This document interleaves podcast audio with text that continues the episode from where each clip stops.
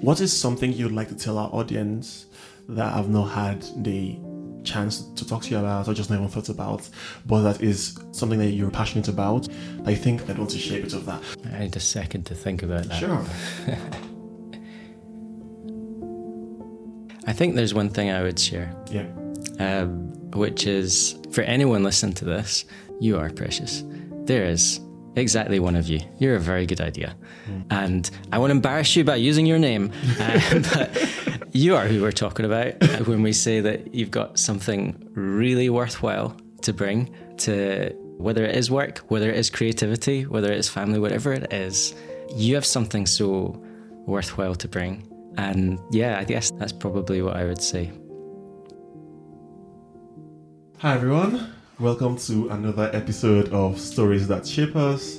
Um, at Stories That Shape Us, we believe that the world is a library of stories, experiences, and lessons that others could benefit from. We believe everyone has a story, and we speak to exciting guests from various walks of life share their stories. You are currently listening to the How I Got Started series, and we've got David Forrest, um, who is a writer, a software engineering tech lead at a multinational, company. Um, he also has a PhD in experimental particle physics. But most of his, his creative work speaks about love and worth from a spiritual perspective. David loves retro video games. But before we go into David's episode, I just want to give a, a big shout out and thanks to all our listeners. We get your feedback, we get your reviews, and we are really grateful. Something that we've decided to do going forward is to, at the start of every episode, read at least one review and say thank you. So, our first review actually today is from Robert, who is based in Glasgow. And he said, Stories that shape us is well worth a listen. There have been a few stories and people shared experiences that have challenged my thinking. So thanks, Robert, for um, opening up your, your mind to listen to our stories. And his second and final review would be from Elohor from Nigeria. And she said, I finally got the time to listen. Such a rich content. So thanks, Elohor. Um, and with that, oh, thank you very much, David. How are you doing? I'm doing quite well. It's yeah, it's a it's good to be in a nice warm room in winter, so that's good. and I'm loving your Christmas jumper. Thank you very good. much. Yep, it's it's I've been wearing these since mid-November, which is a controversial time to wear Christmas jumpers. Yeah. But yeah, I'm I'm getting myself in the Christmas mood. When should um, people start putting Christmas trees out? Okay, so I guess we're all entitled to a little hypocrisy. so I think the official answer is 1st of December, right? But yeah, like I started even just playing Christmas tunes from the 12th of November. And I know specifically when I started because I remember saying to my wife, Merry Christmas. and she said, Get that off immediately. it's far too early. And she's right. But yeah, I think 1st of December, right? Yeah, I think that's fair. We're currently the third of December, so hmm. that, that, that's great as well. That we could at least have some Christmassy poems and stuff on the show. Yeah. So yes, a couple of days ago we had this really interesting conversation about Tinderbox in Glasgow, hmm. and I'm talking about your life story. And something that you sent to me in the bio is that some of your creative work focuses on worth and Yeah. love. Yeah. What do you mean by worth and love, and why those things for you particularly? Yeah, I guess I guess for worth, if you ask people where do you get your worth from, mm-hmm. you'll get a whole bunch of different answers. Like some people say it's their job. I think that's a big one, right? It's your mm. job. Or maybe they'll say it's from their family, maybe a particular role they play in their family, maybe just from being around family, whatever it is. And yeah, like I just I like to think of it as people have an intrinsic worth. They don't have to get promoted in their job to have that worth. Yeah, They don't have to fulfill a certain role or whatever to have that inalienable worth that's just intrinsic to them. They're made with it. And I guess that's that's there in the writing. In terms of love, currently just finished a draft of a book about love, which mm-hmm. which you've been kind enough to read some of. Uh-huh. Just about different in, in in English we have one word for love. But maybe if we had a hundred or so, it wouldn't be enough because there's so many different sides of love, so many mm. things we can mean by love. And some of the stories pick up on that and they reflect on love for different things. And some of them are just about a journey for myself. I'm very happily married to Nam. I had to learn a lot about love before I could get to that place where I was even ready for that. I'm so glad I didn't meet her before, you know, like, um, but also really glad I met her now. Yeah. Do you have that poem on love with you? Is that something that we're able to do at the end of this episode? Mm. I do. I do. Excellent. Okay, excellent. At the end of this episode, we will actually listen to, to this poem. Before we dive deep into your story, we have to do the rapid fire questions, right? That Okay. is um, that comes with every Stories That Shape Us podcast. How are you feeling about that, first of all? Oh, terrified. I mean, You'll be fine. but you, yeah, I've been listening to some relaxing music on the way, so I'm all good. okay, so the rules are you have five seconds for each question. Okay. No pressure. Right. Question one What's your favorite book? I'm going to say Seeing Stars by Simon Armitage. Um, it's a beautiful collection of very short pieces written by a poet, but they're like prose. So um, I think poets write wonderful prose. Right, okay. And why that book for you? I think it's just fresh, it's just different. And I just love the creativity of the fact that it's not too bound up with setting or anything. There's a purpose in each piece and it's short. I tend to write things in a very short form myself. It just seems more natural to me as I'm reading it. Okay, so Seeing Stars. Question two. If you could have dinner with three inspiring leaders, living or dead, who would you invite to the table and why? Uh, oh, I'm gonna need more than five seconds. Yeah, I probably. I'm not sure is the answer, but Okay. I'd probably pick people that have failed. I'd probably pick people that have suffered. Hmm. I'd probably pick people that have really been through the mill and it's not been like a victory lap. Their life hasn't been like a kind of victory lap. Hmm. And I'd say, was it worth it? Like, I would find out about, well, what was that process like? What was not the spectacular victory or the world record set or whatever it might be, hmm. but yeah, just to just to tell something about because that's what we more relate to sometimes is grief or is failure. And these are the things we can learn from the most i think sometimes. Listening to them empathizing with them. I'm not sure i'd have to have a good think.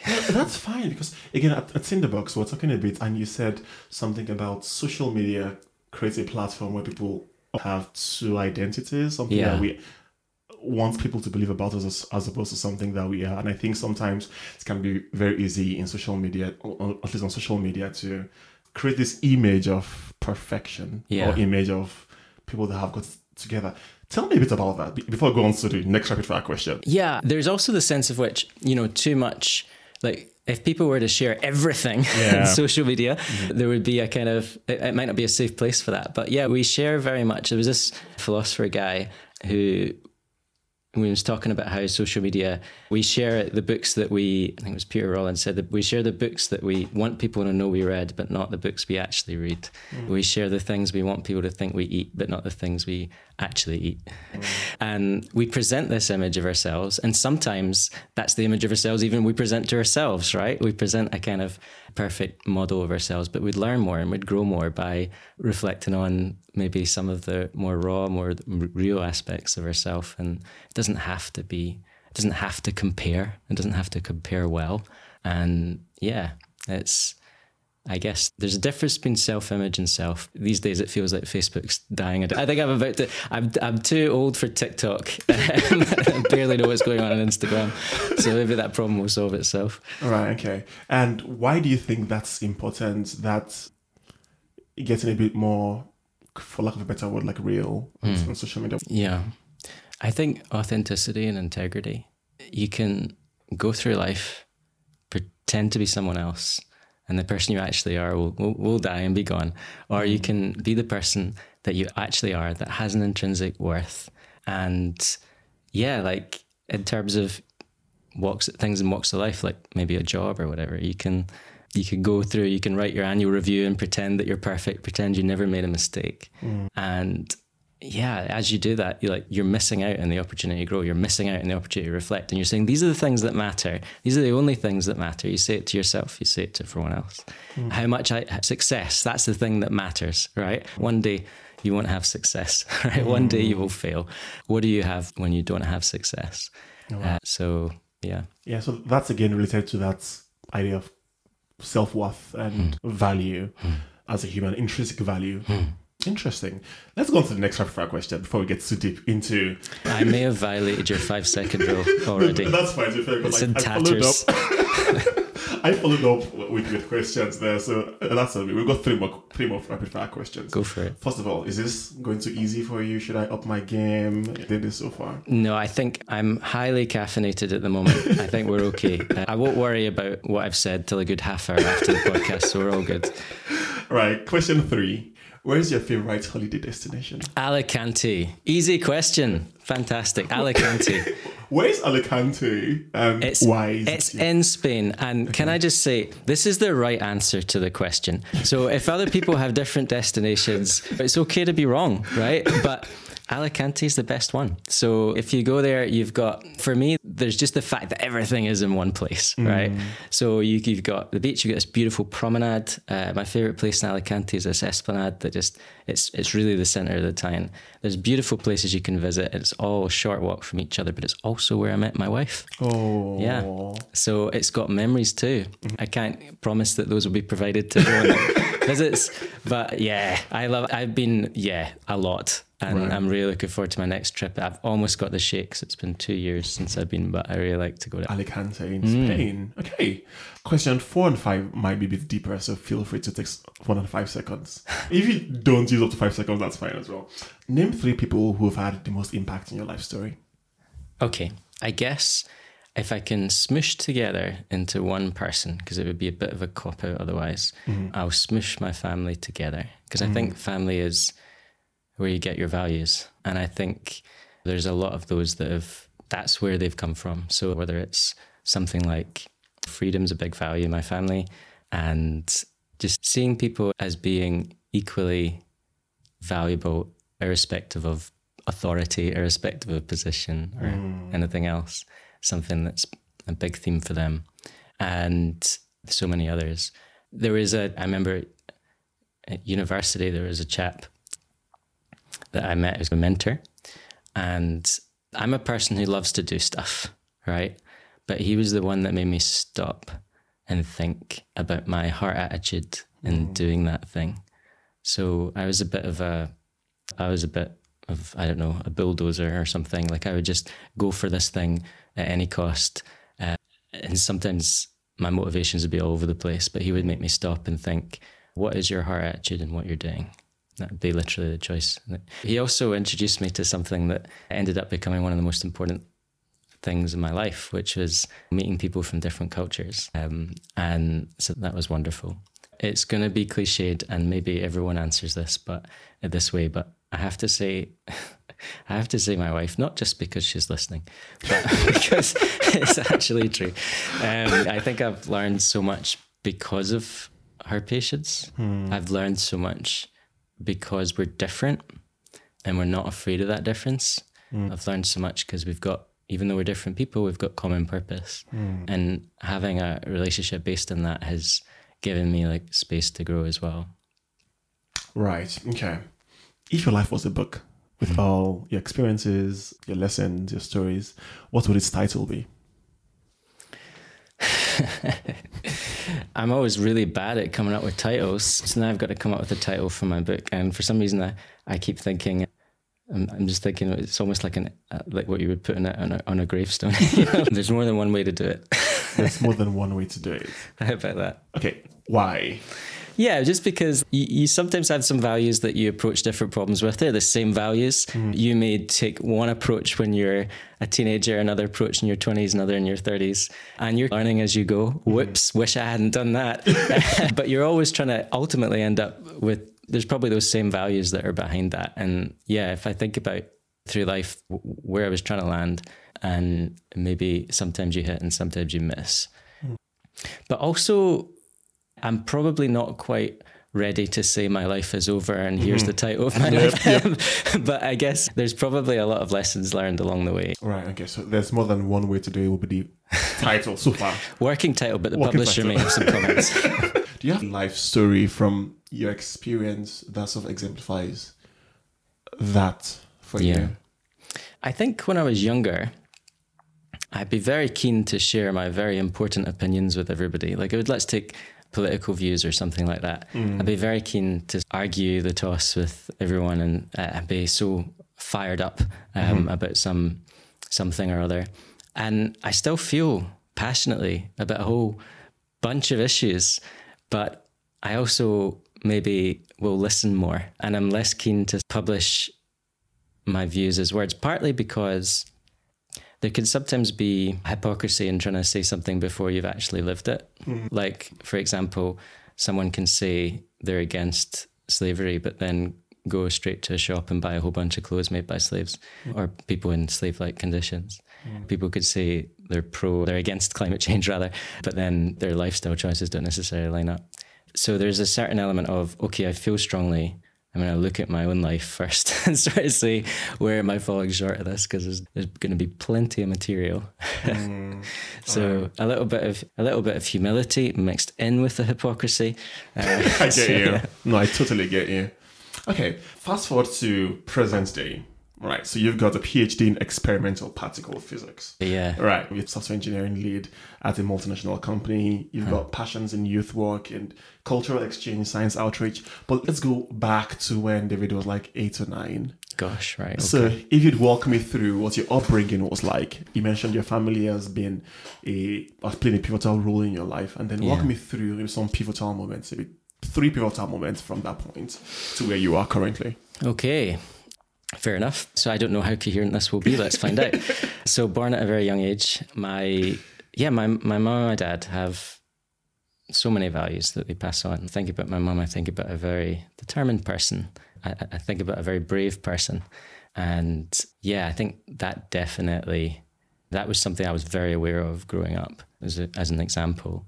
And I think about my dad. He was always a provider, but in more than a financial sense. He, he was yeah, he looked after the family, worked incredibly hard for to bring the best for his family, but he also protected his family in a whole bunch of other ways. He thought about their spiritual care. It was freedom was another thing as well. That mm-hmm. they were always my parents were always really passionate defenders of you choose. You, you, we're not going to necessarily put our views or beliefs or anything on you. Mm. You have to choose.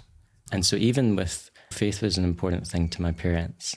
But even in that area, they were always really adamant that it was my choice. Hmm. I could ask them a question, they'd say, "You have to go out and figure that for yourself. I'm not gonna, uh, I'm not gonna skip that for you. Hmm. You have to work it." And that was really important to me because it meant that as I was growing up, these things were mine, right? And I did actually discover a faith myself, and when it felt more like it was mine than I think it would have done otherwise at that age, growing up and then going to university. I don't know if you know this. I'd been off school for four years, so I'd missed four years of school. I didn't necessarily go into all the details, but basically, I'd missed that part of my education. And going back to that was a big jump, right? Even just socially with folks. And yeah, and then so going to university was as much of a fun adventure as it was a surprise because I went there, yeah, and I went to study computer science and physics at Glasgow University. Woo! Yeah, exactly. Go Glasgow Uni. I heard it was the best university. if I'm reading this right, uh, it was. I think one of the pivotal moments for me at university. One of the most important things for me was, and I alluded to this earlier, was just I was at this event and I remember hearing it announced, and it said, "Come along." Meet people from different cultures, make friends, be a place where people can practice their English and so forth. And I heard it and I thought, that's probably not for me. I don't know why I thought. I think that's also how I respond to all good ideas the first time. I always think something is not for me mm. and then end up loving it. I went along and I loved it. I went along and I loved it. I went on and met people from all over the world. Mm. Um, and it was so incredible just to meet people that had different backgrounds than me, different cultures. I probably learned to ceilidh dance from a Mexican PhD student. and you see Scotland, you see your own country showing it to someone else, really. Mm-hmm. And some of the deepest friendships that even like today, earlier today, we'll be talking to someone that I might have met uh, during that time.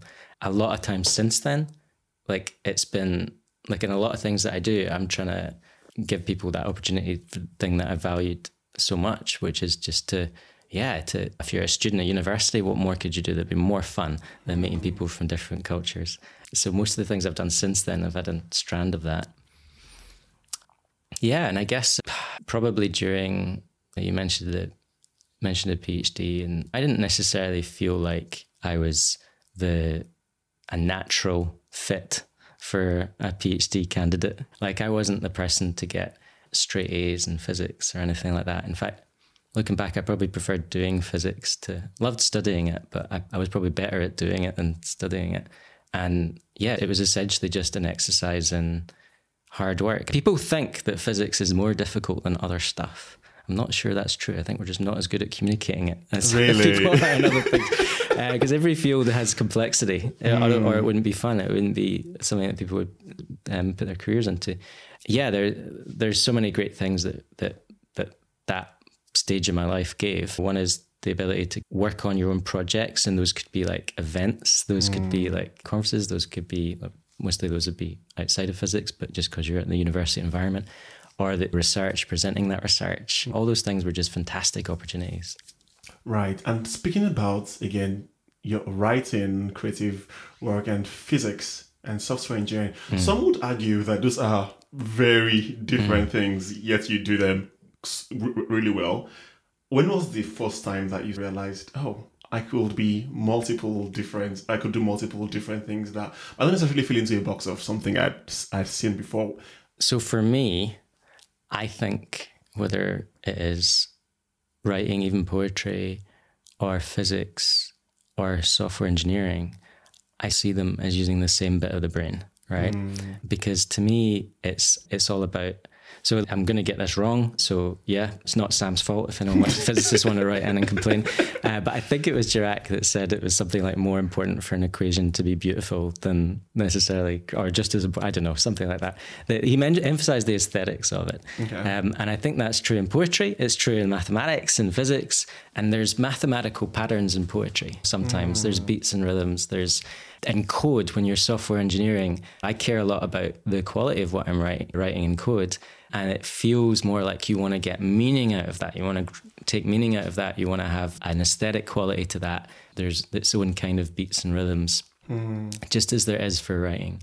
So for me, it's not like three different lenses, but just one lens. And I think everyone has just one lens, but that's why they can add value to so many different areas. Speak about that a bit more. Everyone has just one lens, but could add value. Um, okay, I'll give an example from yeah. a previous company that I worked in. We used to, used to work at this place where I'd be involved a lot in the interviews, and I would frequently have to interview with this other guy who was in charge of the whole department. And he would read through the CVs and, and put them in order. This guy has a seven years experience. This guy has five years experience. This, this person has this many, etc. And it was almost like the interview was a formality, right? Mm. Whether you got the interview or not was whether you had the highest number in mm. years of experience. And never really seemed to, and I would, I'd try and say, oh, we, there's still value in this. Experience is found in its diversity, not necessarily in the years served mm. sitting in a particular chair, but people bring their own lens to stuff. People bring their own gifts to things. And yeah, like I, I think it's so easy to see things in a very narrow band, but everyone has something to learn, but everyone has something to teach as well. Like it, it might be that you're joining from a team in, in a junior capacity, I guarantee that junior person has something that they might it might be from a different area in their life. Maybe it's their ability to communicate and connect with people. Maybe it's whatever it is. They yeah. have it. They have their own lens, and the the team is the richer for it. I yeah. think. Yeah, hundred percent. So many questions there. So many questions. Let's talk a bit about diverse cultures because like you mentioned a bit about that in uni and, and getting to work with people from various cultures Hmm. I know particularly now as the workplace gets more diverse, hmm. there is sometimes some emphasis on that. But from your experience, what will you say, or rather, why was that important, or why why have you found that important over time hmm. to consciously not just have the affinity bias of sticking to people that are like you either in thinking or background, but actually seeking out more diverse experiences. Why is that important for you? There, there's so many reasons. I, I, guess it starts from how do we respond to people's difference? Are we afraid of it? Are we excited by it? So, say writing, for example, one of the things that inspires me to write is actually meeting someone from a different context from me, because mm. uh, they make me they make my brain go in different places. They make me think in different ways, mm. and yeah, that's all. There's a whole collection I wrote a couple of years ago, which was written it was things I learned from my friends. It was essentially lessons learned from Syrian friends who'd made their home in Glasgow. And not I didn't necessarily agree with every single thing, but they always challenged me, always made me think differently. And that's a great place to be. That's a fun place to live. So yeah, absolutely. You get to you get to meet people, you get to expand friendships and so forth, but you also get to hear yourself a little bit. Yeah. Um, and when you try and explain to someone from a different culture, you're like, oh yeah, that is odd. Yeah. so there could be all kinds of things that meeting people, all kind of ways that can enrich your life, apart from just being incredibly fun. Yeah. And speaking about meeting people, like we, we had this chat a few days ago about the International Cafe. Tell us about, a bit about that and how right. that's going in terms of plans and everything. My wife and I uh-huh. are trying to organize something of an international meetup. So the idea is that people would come from all kinds of different cultures. Now, we're doing this out of our church. The position of our church is quite near university. And we're really looking forward to welcoming international students, for example, on their first uh, day in Glasgow, when Glasgow could be a quite a confusing place. Like people are all I mean, driving on the wrong side of the road. like um, there's, for some reason, there's two taps. One plumbed directly from the fires of hell. The other one uh, with ice cold water. and the, the people seem to go into shops and buy things at fixed prices and not negotiate at all. And like, oh, the whole place is odd. And yeah, like just meeting people from different places again. We hope it will be a place for that. It might be international students might be wider, it might be refugees, asylum seekers, people who have come for one reason or another and found their home in Glasgow. And it's just a privilege Yeah. to be part of that. It is a privilege to just welcome people and befriend the stranger. And Yeah. and uh, yeah. Yeah. When I moved to Glasgow five years ago, I moved to Glasgow in 2018 for my master's. Um, my cousin, who was in Glasgow already, uh, gave me this fantastic advice. And she said, um, Samuel, you might have this tendency to want to gravitate just towards Nigerians or people from your background. Resist that temptation, resist that urge. And looking back now, I'm grateful that she gave me that advice because I got to meet people from various countries in university. Right now, I, I work in, in a in a company as well that has people from various backgrounds, and I feel me putting myself in that position back then has, in a sense, helped me get more comfortable in diverse um, gatherings. And like you said, it, it's not a thing about agreeing with everything someone says, but I think there's just a beauty in the way um, our mind expands Yeah. in, in thinking about different perspectives and different like ways of living. And you could pick pieces of that to make your own life um, richer, isn't it? Yeah, and there is a privilege to it. We live in a city. Like I grew up in a more rural area in the countryside where it wasn't it was less of a melting pot. And I think there's an incredible privilege to the fact that we get to meet folks from all kinds of different cultures. And obviously there's the internet and there's technology and so forth. Yeah. But yeah, it's there's an incredible opportunity to do that. Yeah, and going back to one of our earliest points on worth, hmm. self worth. Hmm.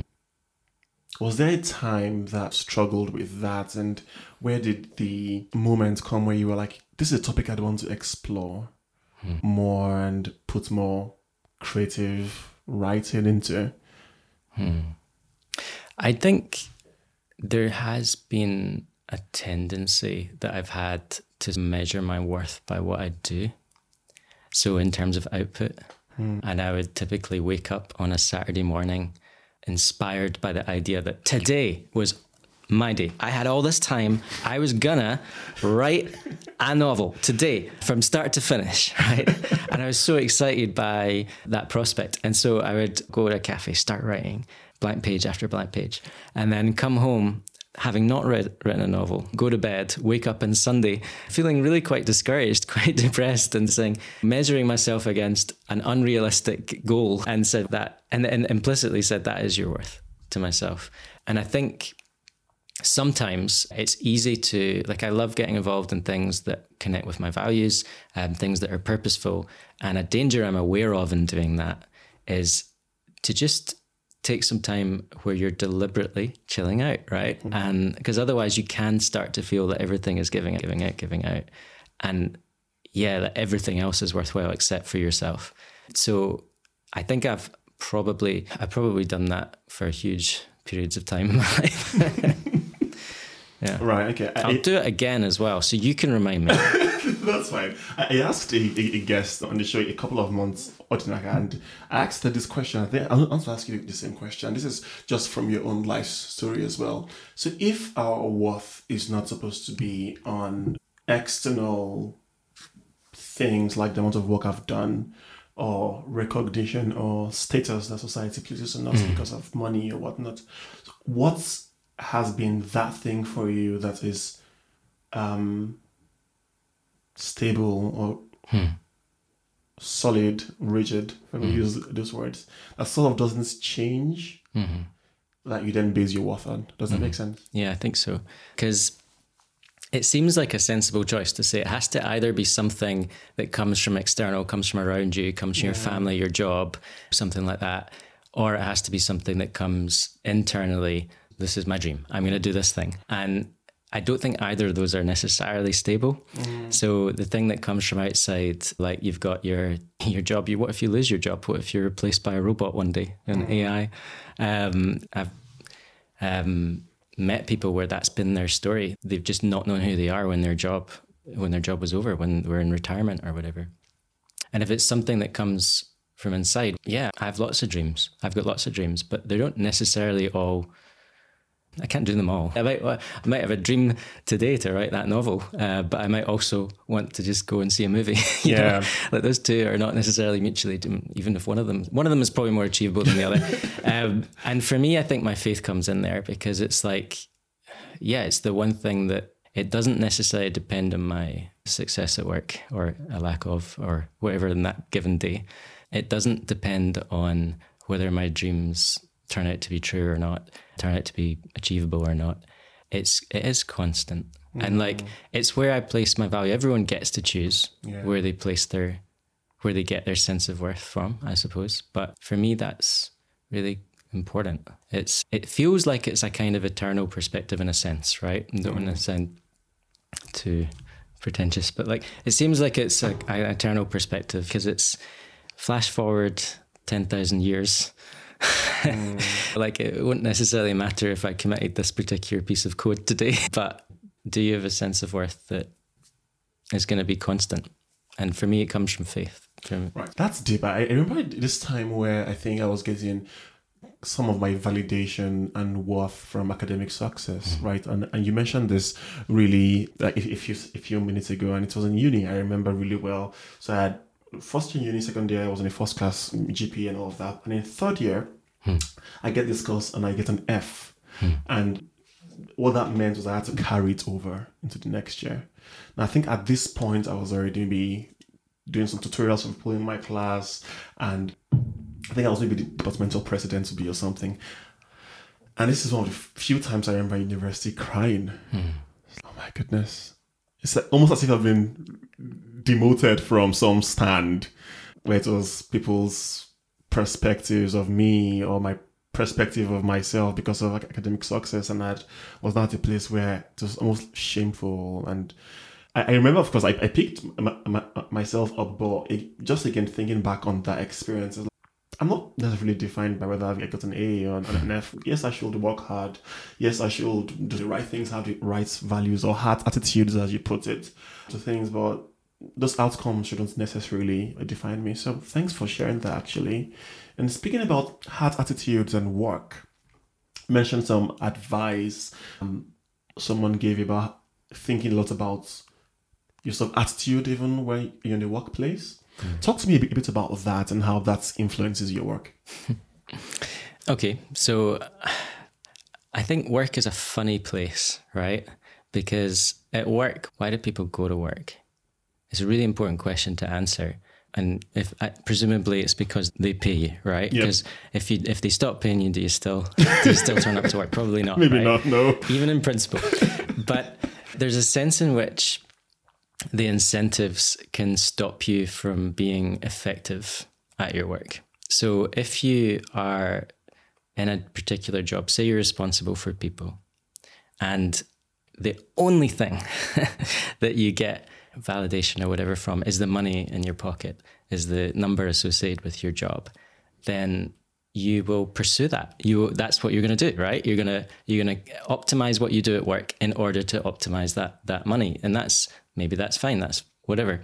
But if the most important thing to you is the people in your team and not necessarily your career, but the career of the person that you're responsible for, then you will act differently, right? Mm. You may not claim credit for everything. you may try and give as much exposure to that person. You won't necessarily take on things that you can't do just to look good or whatever. You, you will do things differently. Mm-hmm. And there's a sense in which if you followed the explicit incentive of cash, then you would end up being unable to do your job effectively, right? Because you will be a better manager if you're incentivized by wanting the people in your team to be the best they can be right? Mm. Now you you might end up also being paid more, I don't know. But like you you will be a better manager by far if that's where you get your dopamine hit from. The team will be more effective probably. So I think there's a kind of a thing where integrity is really important where you're like, yeah, I'm just going to be really honest and say, I think this is a good idea or a bad idea. I'm not going to just yes everything because I think it will look good because I think it will get more money. Because at the moment you just say yes to everything and say, yeah, I think, yep, oh. everything you say is great, boss. Like the program Yes Minister or whatever. Hmm. The moment you do that, you lose your value in that place because you're paid to say, actually, no, I think there's good aspects of this idea, but there's ways we could change it a little bit and do it better. You're paid to be there for a reason. And I think integrity is an indispensable part of that. Yeah, like turning up to work, you make a choice. What do you value? It can't just be economics. It's got to also be something else that's going to be partly plays on your values. And yeah, so it might be something to do with the people around you, or it might be the way in which you do your job, trying to do the best job you can, something like that. Do you have any sort of like role models that have exemplified this for you? I can think about in a previous place. There's so many examples, isn't there, of people that I think if we go to work, like I was saying earlier, everyone has something to learn and everyone has something to teach. Mm. Um, and so there is something in every single person you meet at work that's worth imitating and worth learning from. But for me, one of the first times I noticed that was I was working in a particular place and I had this manager who was every bit a high performer. If you asked anyone for an example of a high performer, you, he would be the one you would point to. But he was also extremely moral. Hmm. He also, you couldn't separate that from what he did. And I think that was a really great example just to say there is no contradiction between these two things, between the output and the outcome almost. There's no contradiction between doing something well on paper and doing something well with the right heart attitude and everything mm. as hmm. well, and care for those around you. Yeah, and I think it, parts of what you've said that's just struck me as well is this idea of also sometimes vocalizing our beliefs and mentoring and role models, the power of role models. Because again, you had someone who told you a bit about heart attitudes and um, someone who again exemplified that for you. As you look back on your life's journey and, and stories, could you talk a bit about the power of role models and mentors for you. But also, in addition to, that, the power of being a role model and a mentor to those coming behind. Because I know like you're doing lots of youth work and helping the upcoming generation as well grow and all of that. Talk a bit about role models and the value they have in this world, the value that, that they place in this world for you from your experience. Yeah, I think it's there's a few things more precious than the ability to hear yourself. There's I think it was Burns who said, who wrote about the, the ability to see us as others see us. But yeah, and that is really useful. That having that perspective, having a relationship with someone who can actually challenge you and hold you accountable on things and say, call you out a little bit, mm-hmm. not necessarily on how you present yourself to others, but sometimes on how you present yourself to yourself. Mm. That's important too. Having that in your relationship with your with a close friend or something is really crucial. And when you don't have it, it's worth asking why. What am I holding so with such fragility? like, what am I scared to to open up in my life? I think there's a few things in life we can't do in community and uh, as a two and, and, ask people, could you come into this? Could I'm going to do this thing. Will you make sure I do it? Mm. Or like, here's my thoughts on this. What do you think I'm missing? So that's important. There's been one or two times where I could say, yeah, that's been that's made me go right instead of left the other way around, there's a lot to learn as well. Like I remember I was tutoring someone and yeah, like as I just feel like I got a lot out of that myself. Mm. Like I got a lot out of just supposedly I was sharing something with them, right? But I probably got a lot out of it. And also each time you learn, okay, this is valuable. This experience is valuable. This thing is useful for someone else. Mm. And that's a good thing to have because there'll be some people that have heard what I said earlier about everyone has something to teach and thought, yeah, everyone does. Everyone does apart from me. Everyone does. but yeah, Sharing our experiences, everyone has something to teach, and, and there's value in that as well. Okay, as we mo- slowly move towards the last phase of this podcast, which is more reflective, what is something you'd like to tell our audience that I've not had the chance to talk to you about or just never thought about, but that is very that's something that you're really passionate about or something I think this is something I am actually really interested in and I think I'd want to share a bit of that. So this is your chance to tell the audience anything. It's gonna be a random thing, or anything at all that matters to you. I need a second to think about that. Sure. I think there's one thing I would share, Yeah. um, which is for anyone listening to this, you are precious. There is exactly one of you. You're a very good idea. And I won't embarrass you by using your name, uh, but you are who we're talking about when we say that you've got something really worthwhile to bring to whether it is work, whether it is creativity, whether it is family, whatever it is, you have something so worthwhile to bring. And yeah, I guess that's probably what I would say. You have something of value to bring and you are precious.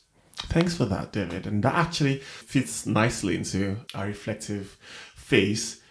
You're still going to do the poem on love for us, wouldn't you, at some point? Yeah. Cool. Excellent. Question one in the reflective phase What are you most grateful for as you look back on your life?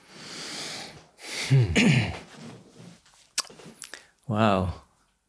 There's so many things that I could necessarily. uh, Yeah, you, you could pick a few as well. It doesn't have to be just one. Yeah. So I think we mentioned earlier about faith. One of the things that's front and center in faith is gratitude because it's like realizing there is literally nothing you could do that would make God love you less or more. And that affects whether it's striving or whatever else, whether it's the pursuit of one thing or another. That affects everything, that perspective. I'm grateful for, as I was growing up, my parents did not set expectations on me necessarily. Like they were very, whether they felt that way inside, or, but but with me, um, they would never say you're expected to go to university, you're expected to do this, you're expected to do that.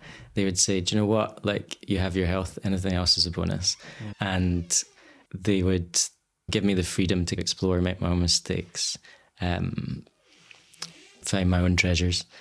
That I'm very grateful for, and yeah, I'm grateful for my. I'm very grateful for my wife. Um, very grateful um, that she said yes when I proposed. It would have been heavily awkward if she didn't. Was it in Alicante? that you it wasn't in Alicante. Okay. It was in Conic Hill. How did you both meet, meet actually? So um, it's now socially acceptable to say this. Uh, it wasn't at the time. We met online, and uh, the, the way it worked out is there was uh, we were going to meet in person, but uh, there was and she was based in a, a bit far away. We were going to meet in person, but there was a snow day, Okay. so we couldn't actually meet. And so we had this long Skype chat instead. And I was about to change jobs. And before I changed jobs, I was going on a holiday um, in Alicante. And I said to her, Why don't you fly out in the morning, fly back the same day? We'll have coffee in Alicante instead. Because we had no more time. So I was basically, that was the last day. It was a snow day. The last day we could have done it. Then it was a holiday. That was a new job. You don't really feel I can just nip away from that. Don't know what's involved even in, in the new job necessarily yet. So we met there and, and I'd been so many times. So I thought should be pretty easy to organize a romantic day in Alicante. And either this will be a great first date story or good luck to the next guy coming up with a more romantic date. Um, so we did that. What lessons have you learned from your marriage and on love and on yourself?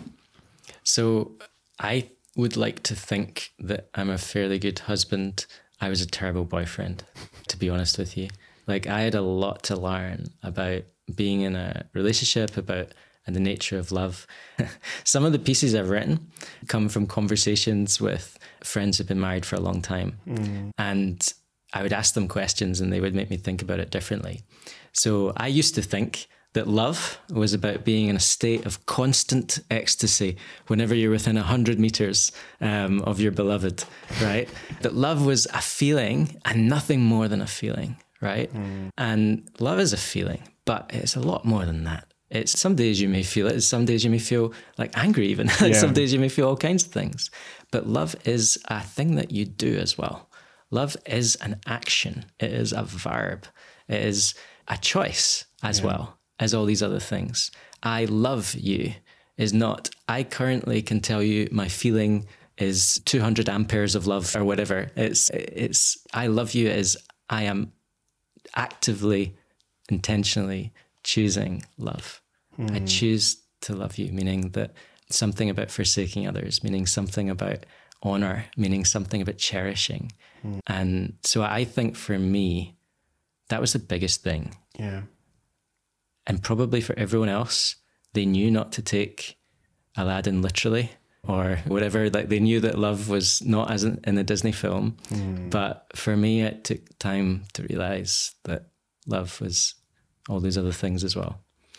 And excellent segue to the poem on love. Hmm. But before we talk about the poem on, um, on love and, and wrap up this podcast, I was quite keen to hear your thoughts on something about freedom. Hmm. How do you define freedom in a sense that is not a you can do exactly anything you like? I think in terms of the relationship with my wife, even like there's obviously marriage is not an environment of freedom in the sense mm. of in some ways is but in exactly. some ways you're in an exclusive relationship yeah. so exactly that so should be understood but but there's also i think freedom in it right in order to come into this this relationship that i'm in with my wife i'm free from some of the misconceptions i had about marriage mm. and i'm free from we don't set expectations of you must be exactly like me. You must approach problems the same way I would there's and that even in a diversity of two and with my parents there was that same kind of what seemed to me like fear a lack of fear a lack of wow. fear in the sense that we will give you the freedom to work out your own answers and life is not a thing that is going to be done to you in that way we're not going to give you mm. we're not going to give you our conclusions we'll give you like the the best starting point we can. It will give you some good pointers, but it is really, we're not afraid of your decision making process. You, you find exploring these things for yourself. Wow. Thank you so much for sharing that. And the poem. So, what's the poem's title, first of all? So, this is called About Love. Sometimes it's called Learning About Love. Depends how I feel that day. I read this at the wedding of a friend, and I felt, and that was just before I got married myself. Before I, I'm not sure if I was engaged at this point or not, might have been, but it summarizes what I'd been learning. So it, it, I don't know if it necessarily reflects their own experience, but it certainly reflected mine. I did ask them what what is love to you, etc. And uh, yeah, I guess it just summarizes aspects of my journey with a certain amount of poetic license. But yeah, that's Okay. And when you're ready, please feel free to start. My friends ask me, Can you write a poem about love? And I say yes, but I think no. And open the dictionary and read love. Noun, a great interest or affection for something, which says nothing. So I switch on the television, and 953 distractions later, decide that love is definitely not an island. It doesn't invite you to ogle or stare. It will not dance as you sit still. It does not mm. grab your attention. Put the radio on, listen to song after song, and think if love is just obsession or envy, that love sounds empty. So I turn to art, thinking, Art must hide the meaning. Visit gallery and exhibit, but no, love won't fit the frame you set for it. It will not sit quietly on display. It isn't written out in advance. Don't judge me we say to love. Don't see me, we mean. Don't change me, we say to love. Don't touch me, we mean. I ask my friends, what does falling in love feel like to, to you? And they laugh and say, love isn't just a feeling. It's not something you fall into, but something you choose. Hmm. It's not a thing that you search for, but something you do. So I score out the words in the dictionary and bright red pen and write love, verb, to prefer and defend and preserve intimacy over self, to cherish, to choose, to honor and heal and mission with, to become one flesh. And I think, yeah, I want to write about that. There you go. Wow.